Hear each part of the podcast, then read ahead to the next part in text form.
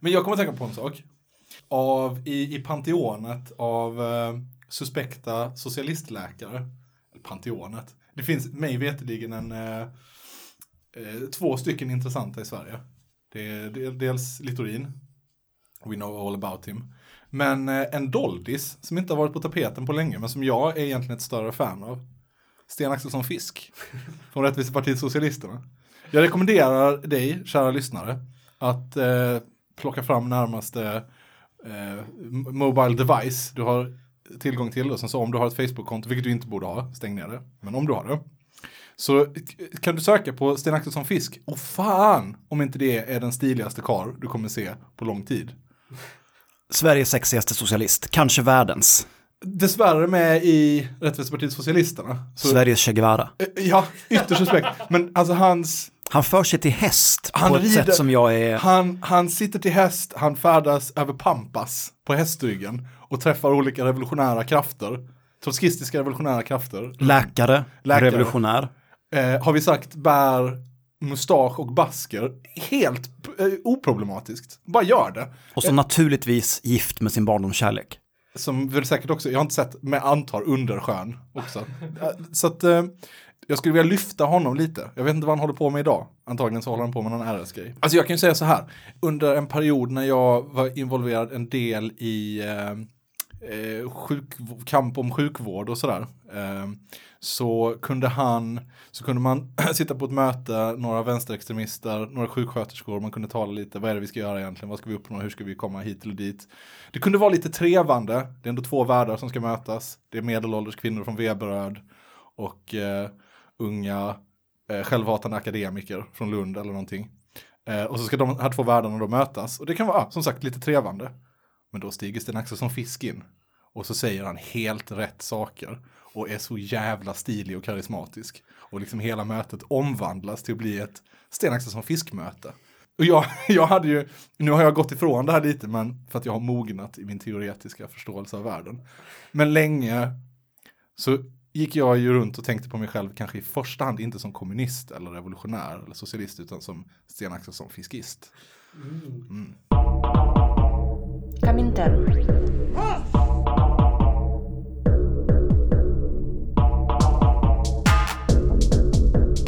Berätta inte för mig om det svenska klassamhället. Jag har sett det. Jag har växt upp i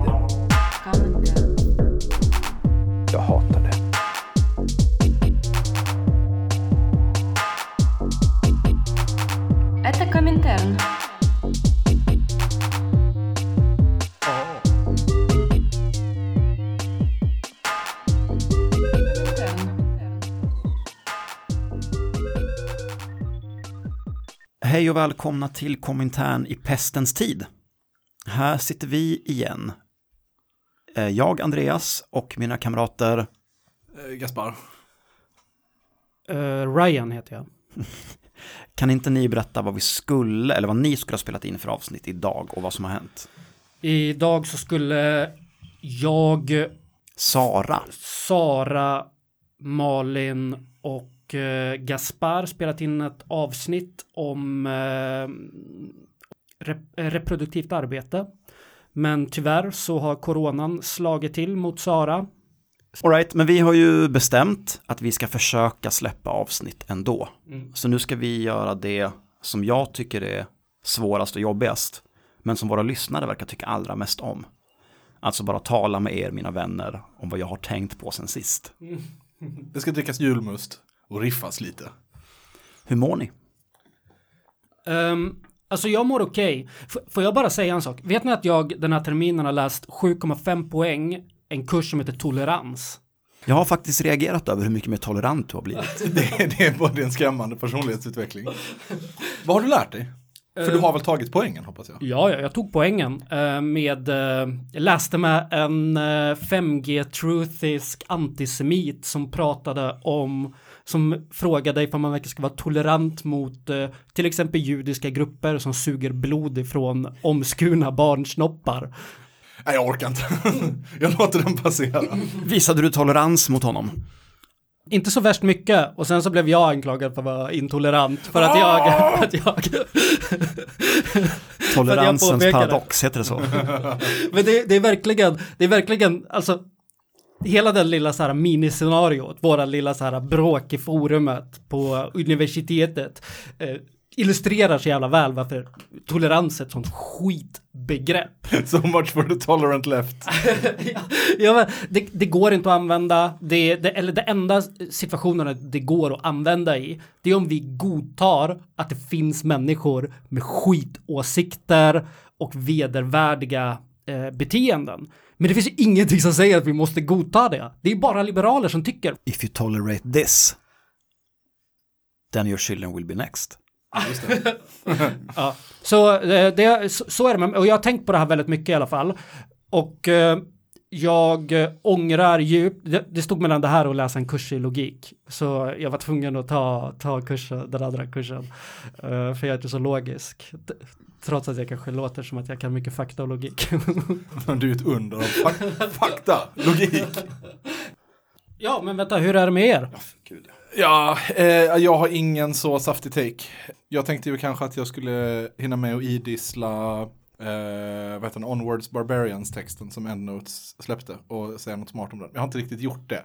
Så istället för att bara ge någon slags halvdassigt referat som man nog ändå skulle uppleva bättre om man läste den själv, så suger jag lite på den karamellen. Det har inte nått den fjärde magen än. Det ligger Nej, fortfarande precis. mellan svalget och den andra magen. Men ger du det som en slapp rekommendation? Ja, det gör jag. Jag ger det som en slapp rekommendation. Det, finns, det, eh, det tycker jag nog ändå, man borde nog ändå läsa den faktiskt.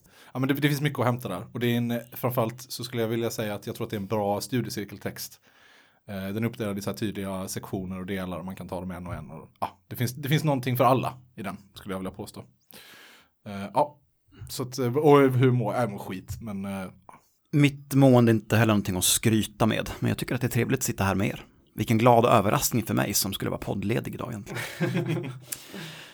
du, Ryan, var inne lite på brunvänstern precis. Det är ju kan man säga en följetong i den här podden. Um, Expos senaste nummer kom häromdagen och det handlar just om brunvänstern. Eh, på vägen hit så besökte jag inte mindre än tre Pressbyrån-butiker i centrala Göteborg. Vad upptäcker jag? De har ju ingen press längre.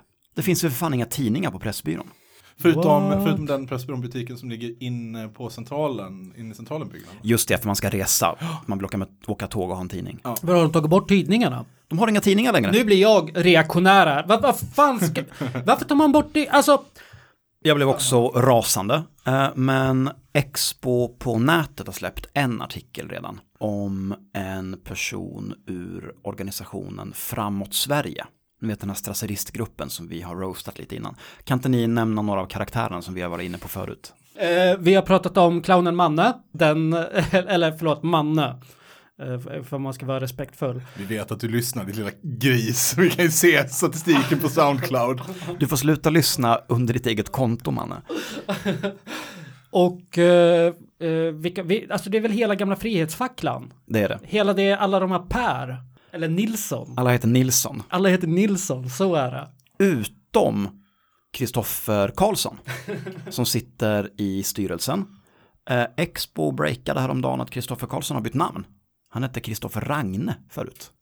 Jaha, och, och vem var den här Kristoffer Ragne? Kristoffer Ragne var en del i ledarskiktet inom VAM, Vittarigt motstånd på 90-talet.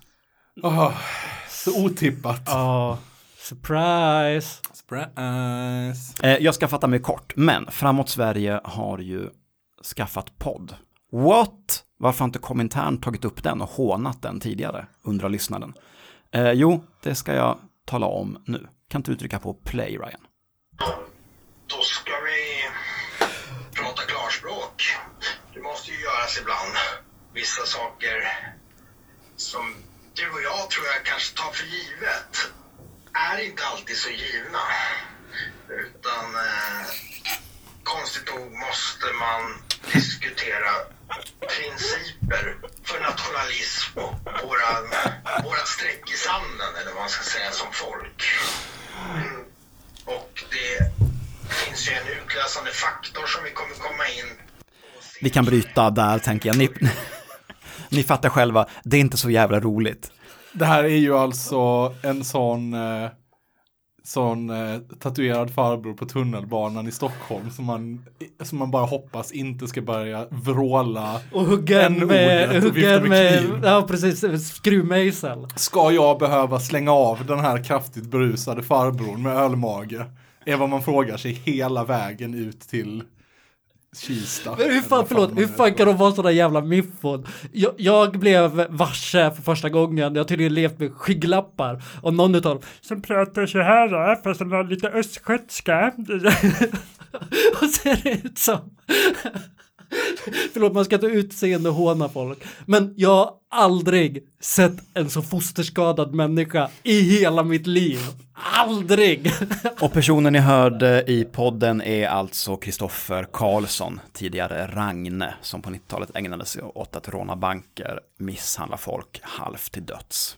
Vi kanske lämnar det där. Det är ju en lustig uppsättning karaktärer, men inte så, inte så mycket mer. Ja, men jag vill ändå, det finns en grej som vi kanske kan eh, sk- låta skramla runt lite i, i, i, tunnan och, och, och se om någonting fastnar. Det är helt obegripligt sätt att uttrycka sig. Men, alltså, Vi är alla tre väldigt trötta och lyssnaren får ha förståelse. men, men eh, Låt det här skramla runt i skallen lite. ja, eh, eh, person, en person som skrev lite om det här tror jag, eller kanske till och med skrev i artikeln eller på något sätt varit inblandad. Tobias Hubinett.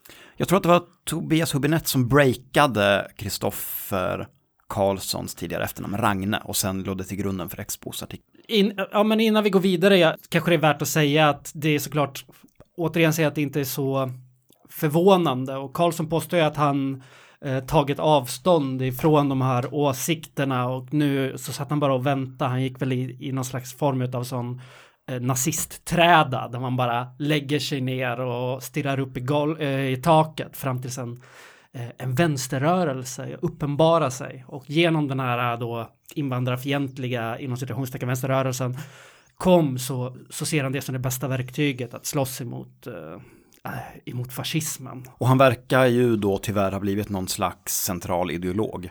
Tillsammans med andra helt oskyldiga karaktärer som till exempel Fredrik Adevåg här i Göteborg. Som är snart 40 men har ägnat de senaste 15 åren av sitt liv och driva misslyckade nationalbolsjevistiska forum på internet. Ja, men, men alltså i, i Ragnes fall så är det ju helt uppenbart. Alltså jag tycker inte att det finns liksom ingen tvivel om att han är, alltså att han har hakkorsflaggor på väggen hemma. Och att han bara försöker, alltså smussla in dem på det typ mest valhänta och tafatta sättet ever. Sen så kan man ju fråga sig om fosterskadade, det jävla klotsk vattenskallen med den nasala rösten är, om han liksom är med på det tåget eller om han på riktigt tror på liksom den röda översminkningen. Eller om han också bara är nasse. Men måste, jag tror att i, i det här läget så är det omöjligt att inte vara med på tåget. Att de har lagt alla sina kottar i samma filt och, eh, och beslutat sig För att fortsätta det bisarra bildspråket vi har börjat med. för och, bestä, eh, och, och köra stenhårt på det. Och jag menar det finns ju, kolla här, jag, det finns en kärna i hur eh, kapitalet försöker dumpa löner. Vi har, vi har lönedumpning helt enkelt. Det håller vi alla med om. Det är dåligt. Men de har ju redan bestämt sig för att det är eh, det här i första hand är ett migrationsproblem eller ja, ett migrationsproblem snarare än så här tänker de. De tänker att det är effektivare att bekämpa invandringen än att bekämpa kapitalet som försöker skapa motsättningar mellan oss och kamrater som härrör från andra platser på jorden. Ja, alltså det tror jag till och med kan vara en vänlig tolkning. Därför att eh, så, det kanske är fallet med, med vattenskallen som inte har alla hermeliner i sin tratt. Eh, men, men, men jag tror att för många eh, av de här människorna så är det så att de helt enkelt bara försöker hitta eh, en arena att eh, vara rasister och att de tror att det här är en ingång som kan funka på människor. Alltså så de är egentligen inte intresserade överhuvudtaget av, av lönedumpning. För fan, de, det är säkert sådana människor som driver egna företag i många fall och sånt där. Eh, och, och gärna hade sett att folk jobbade för mindre pengar. Men de tänker så här, ah, här finns en nisch eh, för mig att grifta inom. Det här, kan jag, här kan jag sälja Patreon subscribers. Nu, jag tror faktiskt inte att Framåt Sverige är tillräckligt eh, så här internet savvy för att ha en Patreon. Men ni fattar vad jag menar liksom. Eh, jag fattar vad du menar och det det finns, alltså jag tror att den, jag tror kanske att man inte kan se det som, som två stycken rörelser som rör sig mot varandra och liksom mergar. Utan vi har ju den här, vad fan hette han i förnamn, Karlsson? Um, Kristoffer Karlsson. Före detta Ragne, eller? Ja, precis. Som aldrig, han har ju aldrig övergett den högerextrema rörelsen. Det är inte det att han gick och blev vänster och sen startade någon vänstergrej utan det framgår ju klart och tydligt i den här Expo-artikeln att han hela tiden umgåtts eller under att han umgåtts och haft samröre med personer som är så rasistiska och nazistiska att de inte ens får vara kvar i Sverigedemokraterna. Han hänger med Alternativ för Sverige, nissarna är med på samma eh, manifestationer som dem. Och det är för att han driver exakt samma politik. Det här är ju någonting som, som kanske vissa personer tänker att man kan, alltså vissa, eh, ska man kalla dem Robert Mattiasson naiva eller, alltså jag vet inte, är Robert, Mattiasson naiv? Infantila personer som Robert Mattiasson tänker säkert att man kan vara vänster, man kan säkert försöka driva någon slags independent um, diskurs. Men det här är ju ett fascistprojekt från toppen neråt. Ja, Ja. ja, det tror jag. Därför tror jag inte det kan funka heller. Jag tror aldrig att det kommer funka. Utan det kommer alltid bara bli instoppat i en större ny fascistisk mediestrategi. Så på samma sätt som en, eh, alltså man kanske har ett stall av folk med lite olika Eh, liberala takes i en oberoende liberal blaska. Man kanske har någon libertarian och så har man någon socialliberal och så har man någon stockkonservativ. Så vill man i, det, i den nyfascistiska mediasfären hålla sig med en, eh, ett, eh, ett menageri av olika galningar. De kallar sig fan nationalist-socialister. Ja. Arbete. Allt kretsar runt arbete. Här sitter vi och nickar. Mm, mm. Mm. Materialistisk analys. Vi sitter här och är trötta. Det har att göra med våra arbetsliv under pandemin. Vi har suttit här i podden förut och oroat oss över stegrande arbetslöshet i pandemins spår. Förra veckan ägde världens hittills största strejk rum i Indien. 250 miljoner människor, alltså en kvarts miljard människor, eh, la ner sina arbeten mot privatiseringar och mot försämrad arbetsrätt. Jag håller på och läser arbetarskrivares antologi, en antologi med arbetarförfattare, tidigare publicerade och inte. Arbete, arbete, arbete. Därför tycker jag att det är uppfriskande med arbetskritik som går bortom, ja men ni vet den här kritiken att arbetet är meningslöst, kanske jag har försökt följa med i automatiseringsdebatten de senaste åren. Alltså hur kan vi arbeta mindre? Kommer automatiseringen vara frigörelse eller en fälla? Ni förstår vart jag är på väg. Därför läste jag en mexikansk-amerikansk essä om arbetsvägran. But we have to, so we do it real slow, heter den. Men vi måste, så vi gör det riktigt långsamt. Det är tydligen taget från en replik ur stoner-klassikern Up in Smoke, Cheech and Chong, som jag inte vet någonting om. Kan inte ni säga något om den filmen? Du, jag, min farsa visade den för mig när jag typ, typ var alldeles för liten. Han tyckte sånt var skitroligt. Men det är väl de här två, två personer som går omkring och är fett jävla bänga hela tiden och så hamnar de i olika sådana trubbel, olika trubbel som man hamnar i när man är bäng. Ja, och de har någon van och det är, det är mycket så hippie, stonerkultur, hörnsten, bla bla bla. Jag var svinhög säkert när jag såg den, jag kommer inte ihåg någonting. Och en av huvudrollerna där är någon slags uppskruvad eh, mexikansk migrantkarikatyr, eller hur? Mycket möjligt. Det är mycket länge sedan jag såg den också. Eh, den här essän handlar i alla fall om hur det är att växa upp som son till mexikanska migranter i USA, där ens identitet på många sätt kretsar runt arbete. Man har kanske tagit sig, förmodligen tagit sig till USA, för att kunna skapa sig ett nytt liv genom att hitta arbete. Och bilden av dig som mexikansk migrant i USA är antingen hårt arbetande eller arbetsskygg parasit. Det finns en sån dualitet i USA. Det är som eh, fascism, eh, fascistmotsättningen eh, att, eh, att eh, juden både är livsfarlig och ynklig. Exakt, exakt. Det är ju ingenting unikt för mexikanska migranter i USA. Eh, författaren skriver om det förlösande i att bryta sig ur den dualiteten och att omfamna någon slags så impulsiv arbetsvägran och att gå tillbaka i sitt kulturella arv för att hitta den. Eh, Men i den korta texten, som egentligen inte var supermycket att hänga i julgranen, så hittar jag referenser till en Paul Lafargue. Lafargue, kanske, det är franskt. Klingar det bekant? Det säger Aldrig hört talas om. Nej. Gud vad skönt, för jag var rädd att jag skulle avslöja mig själv som extremt okunnig. Eh, Det här var ett hål för mig i alla fall, både som karaktär och som ideolog. Eh, Så häng med mig nu på en liten historielektion. Eh, Till 99% baserad på Wikipedia-artikeln om denna Lafargue. Som all sann research. Rätten till arbete. Det var ett av den unga arbetarrörelsens mest grundläggande krav och man kunde se det som en reaktion på den franska revolutionens krav på rätt till egendom. Egentligen så handlade det om, var det ett krav på rätt till ett drägligt liv. Man skulle kunna se dagens rätt till heltid till exempel som det naturliga efterföljande kravet. Det är inte rätten till arbetet i sig utan det är rätten som det som kommer som en konsekvens av att man har arbete. Men det fanns personer som reagerade mycket, mycket starkt på det här. Och en av dem var Lafargue. Ni kanske har hört det bevingade Marx-citatet. En sak är säker, om de är marxister, så är jag det i alla fall inte. Känner igen, det låter som att han pratar om utoperna, eller? Det är Lafargue han talar om tydligen i det. Paul Lafargue föds eh, 1842 som son till en kaffeplantageägare på Kuba.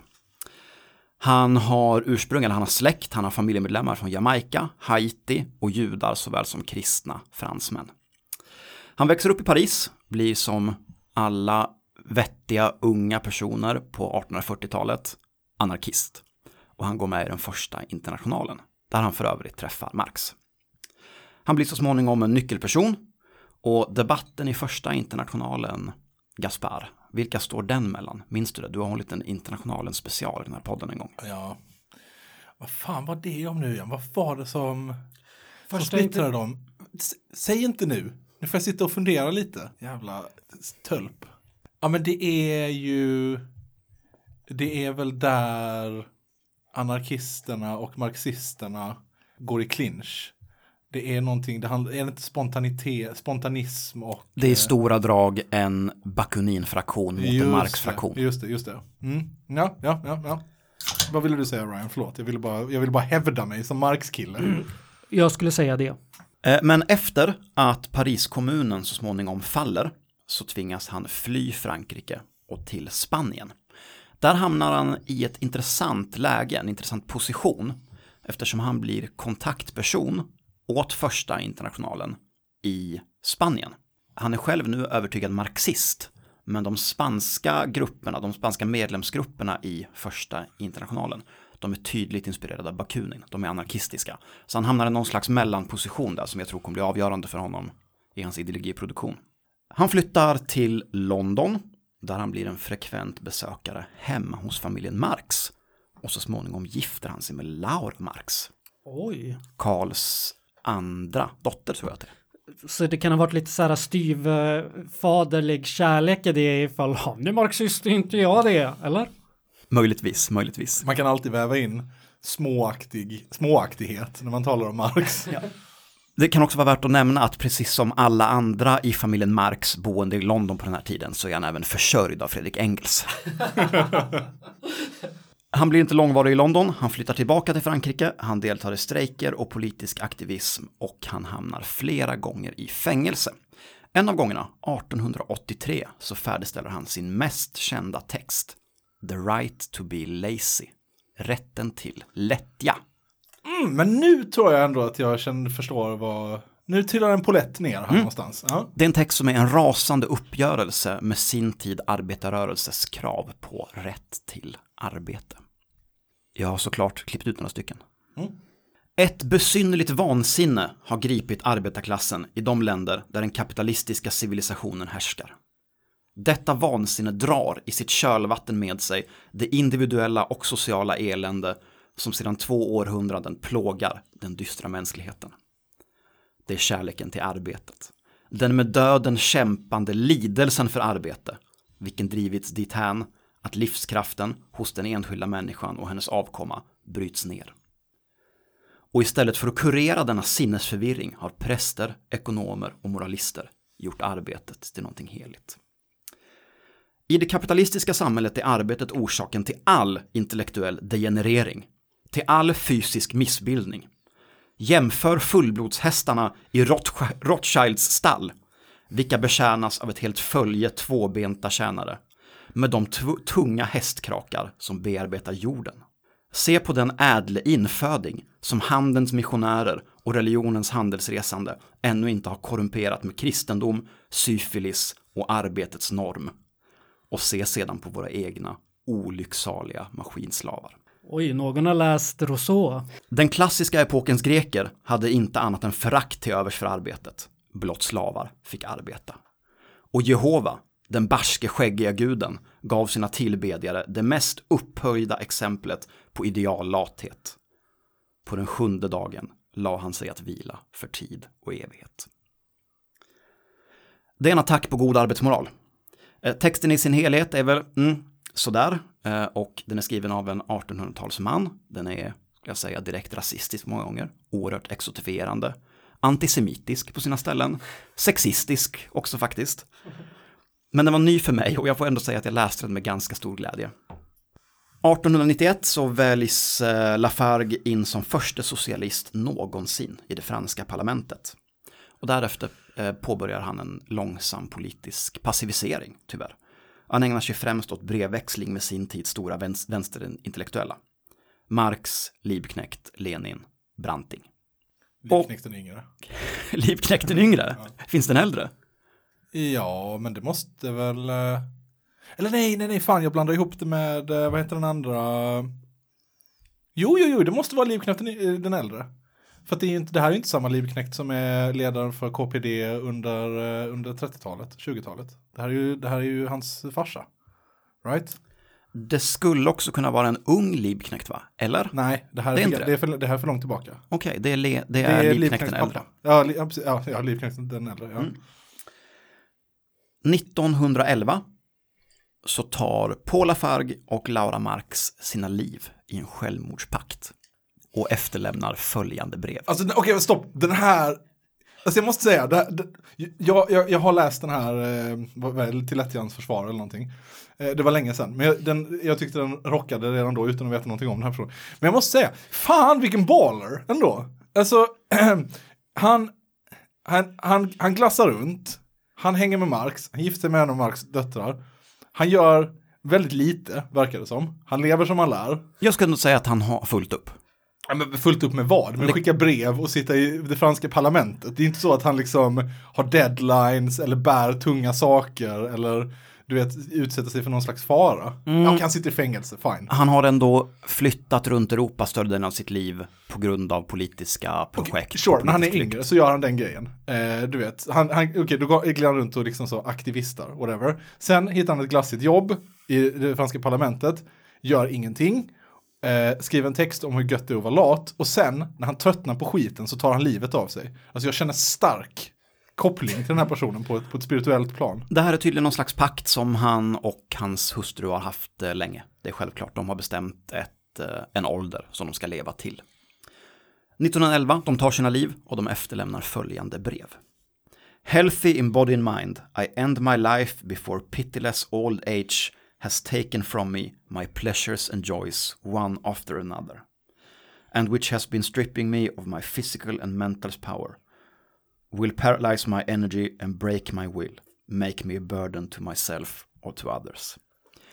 But I die with the supreme joy of knowing that at some future time, the cause to which I have devoted 45 years of my life will triumph. Long live communism. Det är vackert. Uff, Det, ja. är sy- det är synd att, eh, att de kände att de var tvungna att ta livet av sig dock. Kan inte folk bara få vara gamla? Nu är det jag som sitter och ålderskrisar här lite. Nu är inte jag så gammal, men vadå, så jävla illa kan det väl inte vara? Eller vadå, måste jag också ta livet av mig när jag blir gammal? man, får, man får tycka olika saker om att vara gammal. Jag tycker bara om, jag tycker bara om, jag uppskattar bara tanken att någon annan också är så här, det har inte med ålder att göra. Det är bara att man är så jävla trött på skiten. Och att det faktiskt kan vara helt rimligt att bara besluta sig för, nej, pallar inte mer.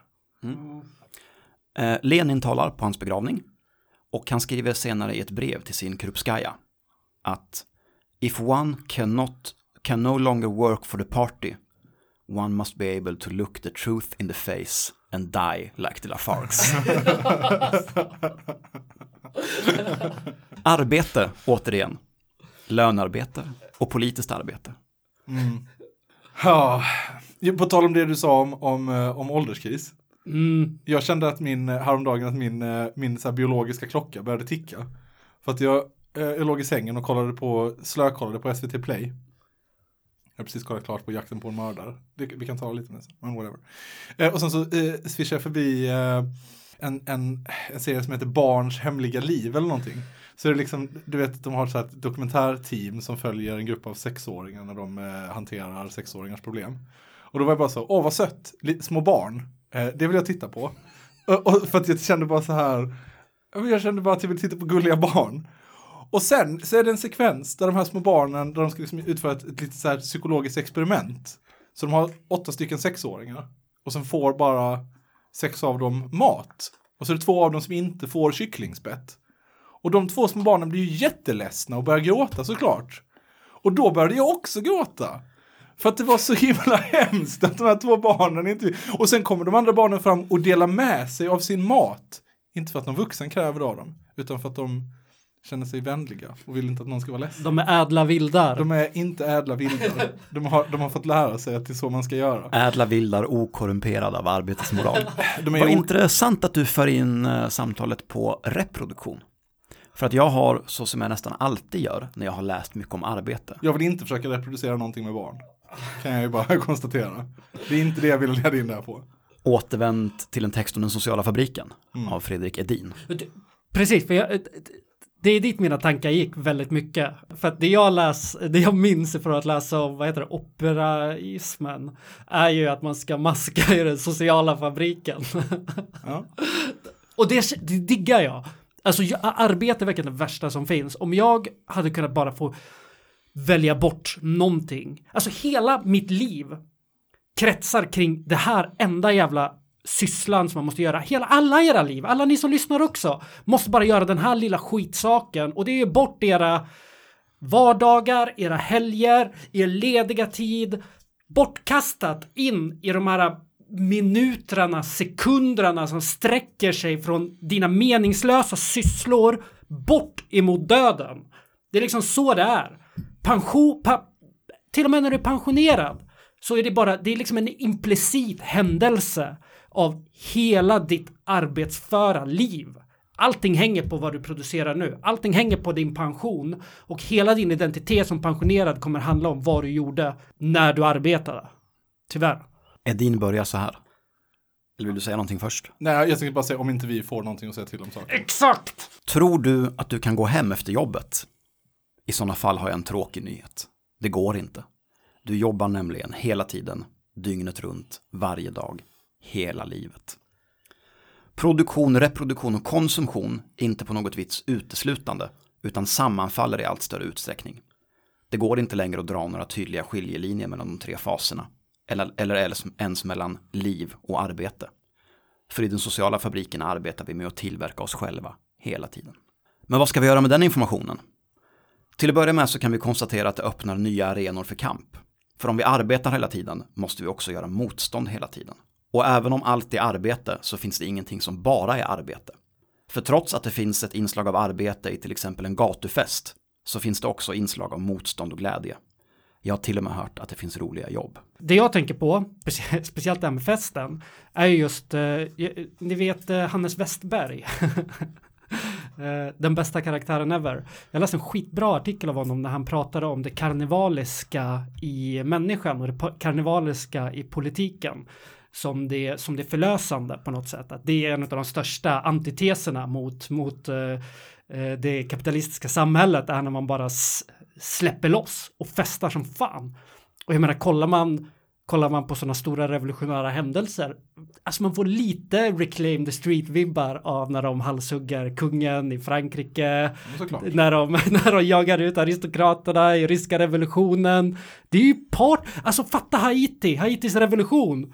När de gick efter alla vita godsägare. Det var fest! Alltså Folk den första- söp! Den första slavkolonin som slog sig fri va? Ja, ja, folk festade som galningar och mördade alla vita. Ja, ja. ja. Det, men jag, eh, jag hävdar ju bestämt, även om jag inte kan hitta källan igen, att orsaken till att polisväsendet återinstiftades i Sankt Petersburg efter revolutionen var att folk knullade något så infernaliskt överallt. Precis efter revolutionen. Du, Och du menar Leningrad eller? Ja, det var ju inte Leningrad då än, Nej, antar jag. Det här är alltså precis dagarna efter. Så de är tvungna, och, och bolsjevikerna är tvungna att då återskapa någon slags konstapelstyrka för att slita folk ifrån varandra. För att det går helt enkelt inte att åka vagn längre. För att det knullas något så inuti helvete överallt. Blocker Force. Ja, Du talade så engagerat om det här en blöt kväll på ett stort möte i Hamburg att du länge hade kodordet, eller kodnamnet hos europeiska revolutionärer. Mr fucking in the streets. det var ju välförtjänt skulle jag vilja påstå. Trots att du aldrig har lyckats belägga det här påståendet med en källa, utan det rör sig nog om dina fuktiga fantasier. Nej, jag, jag är helt övertygad om att jag läste någonstans. Jag är helt jävla övertygad, men, men jag hittade inte. Jag är jävligt intresserad på att höra det här med roliga arbeten. För det, jag är skeptisk. Jag tror säkert att det finns sysslor som kan vara roliga. Alltså jag kan säkert göra något kul ibland. Så, alltså att det finns moment som sammanfaller med någonting som är mänskligt på ett övergripande plan. Som har att göra med grundläggande relationer, med det sociala, med, med, med vad vi innebär som varelser. Som har med vårdande, som har med utbildning, som har med massa sådana viktiga, riktiga saker. Ja, men jag kan också tänka mig att man kan, man kan vara eh, hantverkare och ha, få genuin, ha, ha alltså, någonting genuint utav och, och göra, eh, måla någonting bra eller bygga någonting användbart eller sådär. Men Men det är bara 50 procent det. Ja, För att precis. sen så kommer själva verifieringen utav det. Sen så förtingligas en skapelse. Det liksom görs till någonting främmande för en. För att det måste iväg. För att om det inte kommer iväg, då svälter man det är på något sätt en antagens, eller en sanning som, som upprepas ofta. Att om man ska vara försiktig med att göra sina hobbys till, sina, till sitt arbete. Liksom, om man älskar att spela fotboll så kanske man ska vara försiktig med att önska att bli professionell fotbollsspelare. Därför att det finns någonting i att göra någonting till arbete som förstör det. Och jag tror också att, jag tror att det är någonting bortom det, det faktum att man måste göra det på typ så utsatta tider och ibland där man inte känner för det. Det finns någonting mer i det som är just det du talar om. Det här att det finns någonting i att varufiera saker som, eh, som på något sätt är stötande för, för vad det är att vara lycklig. Precis, man liksom plockar bort det ifrån sig själv. Att om det är en egenskap av en själv, om det är en egenskap av hur vi förverkligar oss själva som människor, så måste vi helt plötsligt rycka bort det. Göra någonting annat av det, någonting som helt, som, som liksom är ett litet missfoster, oigenkännligt för oss. För, Edin fortsätter, insikten om att kapitalismen strävar efter att förvandla alla mänskliga aktiviteter till arbete får aldrig leda till passivitet. Tvärtom. Analysera varje situation och räkna ut hur du bäst kan göra motstånd. Men, vi ägnar oss inte åt reformism. Vi vill inte ha bättre villkor under vår eviga arbetsdag. Vi vill inte arbeta alls. Damn right. Ja. Jag vill inte arbeta alls. Nej. Alltså jag vill ha något att göra, men jag vill fan inte jobba. Nej, och för att det är det här som är eh, här, här tycker jag också en intressant skillnad i, alltså med, med, eh, med vår del av vänstern och eh, säg en stalinistisk vänster eller vänster, en vänsterpartistisk vänster eller bla bla bla. Att vi konsekvent vägrar att, eh, att hylla arbetet eller att, att tala om det som något annat än som en plåga. Och det är egentligen o, o, oaktat om vi kanske har jobb som vi trivs med för tillfället eller något sånt där. Därför att vi förstår att det inte är det är inte, det är inte essensen av arbete. Liksom. Så här skriver Edin som avslutning. Krav på förbättringar är kortsiktiga lösningar vars syfte måste vara att flytta fram klassens positioner gentemot kapitalet. Målet är att riva fabriken som aldrig stänger. Inte göra den trevligare att arbeta i. Så vi kanske kan enas om följande ödmjuka krav. Noll timmars arbetsdag med bibehållen lön. Ja, men det är väl skitbra. Och det finns ju många, det finns ju många sådana eh, klatschiga paroller. Liksom. Arbetare mot arbete. Eh, att arbetarklassens främsta uppgift är att upplösa sig själv som klass. Liksom förinta sig själv på ett sätt. Eh, Stoppa vuxenarbetet. upp, stoppa vuxenarbetet, precis, inte minst. Alltså att det, det är det som är, och det är det som, det, på något sätt är det, jag blir så beklämd när, när jag ser kamrater på något sätt, eh, på ett lite slappt sätt liksom, reproducera vad som för mig bara är liksom socialdemokrati. Alltså, det är klart att man, det är klart, alltså, jag säger inte att man inte ska vara stolt över, över sin klasstillhörighet. Det är inte riktigt det jag menar. Men man ska ju vara stolt och samtidigt förbannad över det. Liksom. För, förstår ni vad jag menar? Och att bygga någon slags motidentitet. Att bygga någon slags identitet som inte in, in, innefattar en arbetskritik. Det är ju det är en fälla tror jag. Tips till brunvänstern. Utveckla en arbetskritik så kommer ni sluta tro att eh, allting handlar om att det är bulgarer som försöker sno era jobb. Utan att ni faktiskt måste samarbeta till att avskaffa de jävla skitjobben som ni tror att ni måste försvara. Hade, hur, hur hade den, fan vilken eh, snurrig teoretisk position att ta. Och vara mot arbete och rasist. Ingen ska arbeta, men man ska göra det på sin kontinent. Ja men precis, exakt. Det är exakt det det handlar om. Det kan att, de aldrig att, så här, göra. Det mest kontingenta med oss människor, det är vart vi föds. Det är helt tillfälligt. Men det ska också vara det mest fundamentala för vart vi får jobba och vart vi får alltså, existera som människor. Dualiteten igen. De tar våra jobb, men de är också lata Ja, ja. och parasiter på samhällskroppen. Men alla känner ju av det här. Jag menar, hela den här hipsterrörelsen. Eh, flytta ut på landet. Eller vem fan, ja det var också Rousseau som sa tillbaka till naturen. Det har ju någon, någon kärna. Och de säger liksom, ofta så pratar de om det i termer av om det är så jobbigt med alla samhälleliga normer. Jag vill bara köra mitt race, bla bla bla. Men så är det ju inte. Alla känner på ett fundamentalt plan, vi är del i den här stora meningslösa, alltså då menar inte jag att det är meningslöst att vara med andra, men i en fabrik som producerar meningslösheter, som producerar förintelse, död, sjukdom, orättvisa. I sin mest dramatiska form, men också bara tristess, frustration, irritation, Ångest. sorg, ångest. Alltså bara, jag ska säga, alltså två av mina starkaste politiska upplevelser i, i närtid, det har liksom inte varit demonstrationer eller eh, du vet så direkt konfrontation med polisen och sådär. Det var när jag satt klockan fan 04.30 på vagnen på, på morgonen eh, och åkte över bron och så, så bara tittade jag mig omkring på de här människorna. Så vi satt liksom ett litet fåtal människor på vagnen.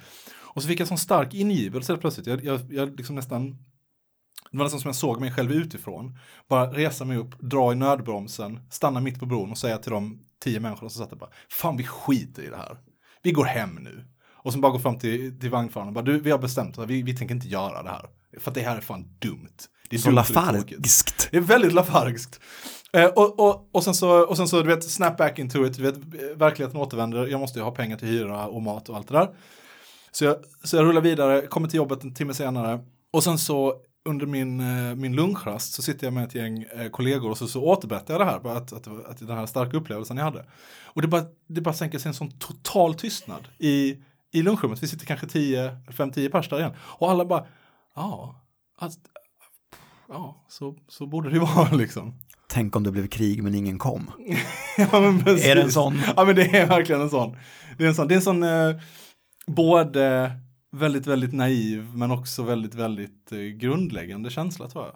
individuella lägenheter, att bo så här uppdelat och att röra sig genom bilar. Allting så, alltså individuell transport, individuellt boende, individuellt arbete. Allting är sådana socialt konstruerade eh, kontorskuber som vi bär med oss hela tiden, som håller oss ifrån andra människor. Och vi kan, de är ljuddämpade så vi kan inte prata över dem, vi kan inte skrika skrika ut vår frustration. Allting dämpas av de här fyra väggarna som omger oss hela tiden. Och pandemin sätter det på sin spets, eller hur? Därför att när man behöver skrika ut sin ångest så kan man bara trycka mute på Zoom. Ja, verkligen. Och, men, och det frustrerande är att den både, precis, precis när de första, den första dallrande veckan, liksom, när man insåg jävlar nu är det på riktigt. Det här är faktiskt på riktigt en, en global kris. Då kunde man, kände man sig så himla nära andra människor helt plötsligt. Det fanns, det fanns Gud vad man bara önskade att hela samhället skulle kollapsa i total jävla blodtörstig anarki. I den, i den, i den, på den, alltså, i högernidbilden av det. För att då skulle man helt plötsligt kunna sträcka ut en hand och ta tag i människan bredvid en på vagnen och bara skaka i människan och säga vad vi gör är fullständigt vansinnigt. Vi är sjuka i huvudet. Det här, det här funkar inte längre, så här kan vi inte ha ett samhälle. Eh, men istället så tog vi kollektivt ett djupt andetag och borrade ner oss djupare i ensamhet och misär. Vi vägrar. Vi gör så gott vi kan. Vi försöker, vi försöker så Ja. ofta som möjligt slänga gru- grus i maskineriet. Men det är också, det, det finns också en sån eh, en, en kritik mot den autonoma rörelsen som bara är så här. Eh, ja, om man är autonom så går man bara runt och snattar ost och, eh, och, och sitter på toa på jobbet. Shamea inte ostsnatten. För det första, att snatta ost är fan en livsnödvändighet. Parmes alltså sen jag börjat eh, sluta betala för min parmesan så att jag pasta flera gånger i veckan. Och se på dig nu. Se på dig nu vilket, vilket exemplar vi har framför oss. Som hackad ur gudarnas granit. Hörni, ska vi lämna det där eller? All right. Det här var Komintern i pestens tid. Nödavsnitt under pandemin där vi eh, talar med varandra. De lite slappare avsnitten.